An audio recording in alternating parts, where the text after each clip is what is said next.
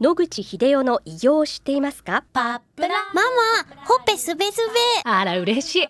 パパも毎日元気で疲れ知らずね。まあな。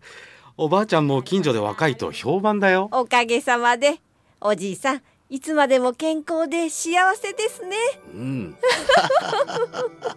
野口英世の医師により開発されたパプラール。老化や万病のもと活性酸素を分解してあなたの健康を守ります80年のロングセラー使い続けた人が知っている安心の品質と効果。その悩みいつまで我慢しますか？お問い合わせは東洋厚生製薬所または武蔵野製薬へ。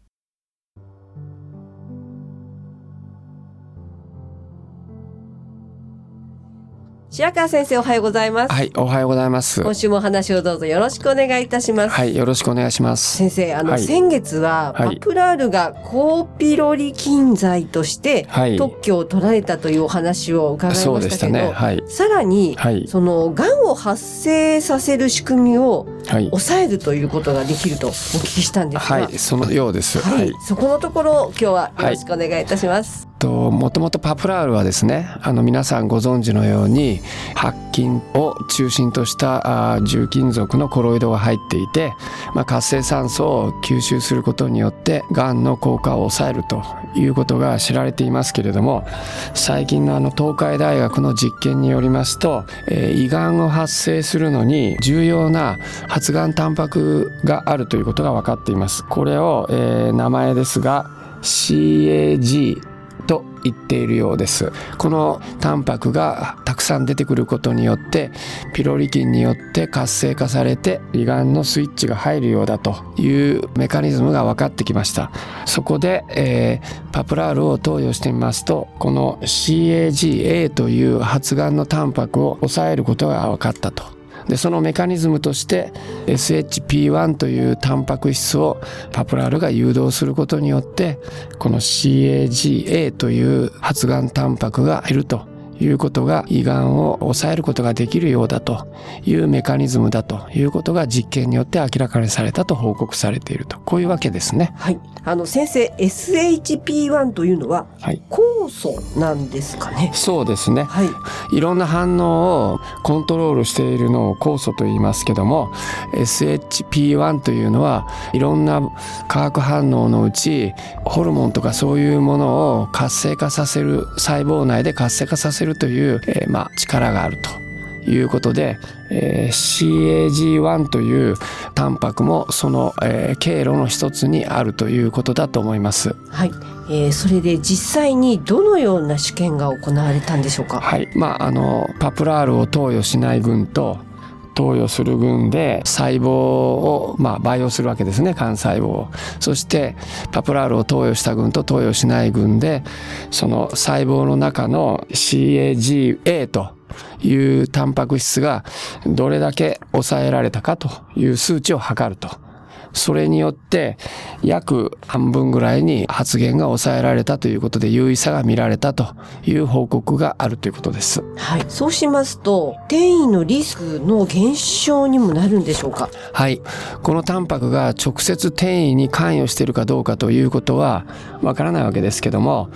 がんの大きさがどんどん大きくなってくると、転移がの大きさを大きくしないということで、粘膜をやって他のへ転移していくということが減るんだと思います。直接効果ではないと思います。そうですか。先生、大変私あのちょっとよくわからなくはいて教えていただきたいことがあるんですが、以前がんが転移するのは、はい。がんがそこにいられなくなって逃げ出すということを聞いたことがあるんです。はい、そうです。これをですね、英語で EMT と言います。上皮寛容系転換といってですね、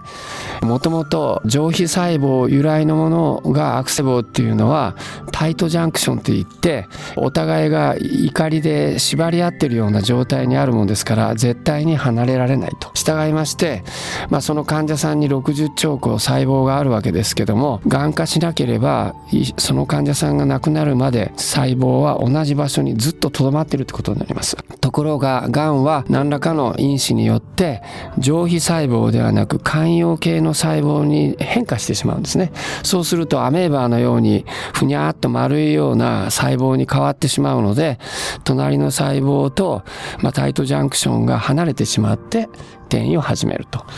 そういうことになります。それに今言った、えー、CAGA というタンパクが直接関与しているかどうかまではわかりません。はい。えー、そうなりますと、まあ、何らかしらの作用によって、がんが増えていくわけですが、はい、その時に、えパプラールを飲むことによって、そうですね。抑えられる、ね、はいはい。あの特別ながんを除いては特別ながんではもうすでにかなり腫瘍の塊が小さい時から転移を始めてるんですけども胃がんとか一般のがんはですねかなり数が多くないと今言ったような変化が起こらないと、はい、したがって大きさが大きくなればなるほど転移しやすいということになりますので、今言ったようにパプラールを使って胃がんの大きさを抑えていってるんだと思います。そうですか。あの前回まで、パプラールは活性酸素除去に極めて優れているという話がありましたけれども、そ、ね。はい、それとともに、えー、もう一つ今回先生にお示しいただいたような、はい、えー、作用があって、えー、がんの予防にも期待ができると。そうですね。はい、私どもあの胃がんの方によくあのたくさん出てきているまあその活性酸素を瞬時にして中和していると。それで、えー、まあ体があのリラックスしてえっ、ー、と症状が取れるということだったので、これを我々は強調してました。しかし、えー、この新しいメカニズムの発見によって、まあ、長期に飲んだ場合にですね、そういうまあ中和活性酸素の中和だけでなく発がんをどうやら抑制して転移も減らすというメカニズムが分かってきたということで、え長期に使うこともあの十分意味があるということだと思います。はい、ありがとうございます。はい、今後の使い方などの研究が待たれるところですね。そうですね。はい。はい、ありがとうございます。はい、お話の相手は FM 西東京の飯島千尋でした。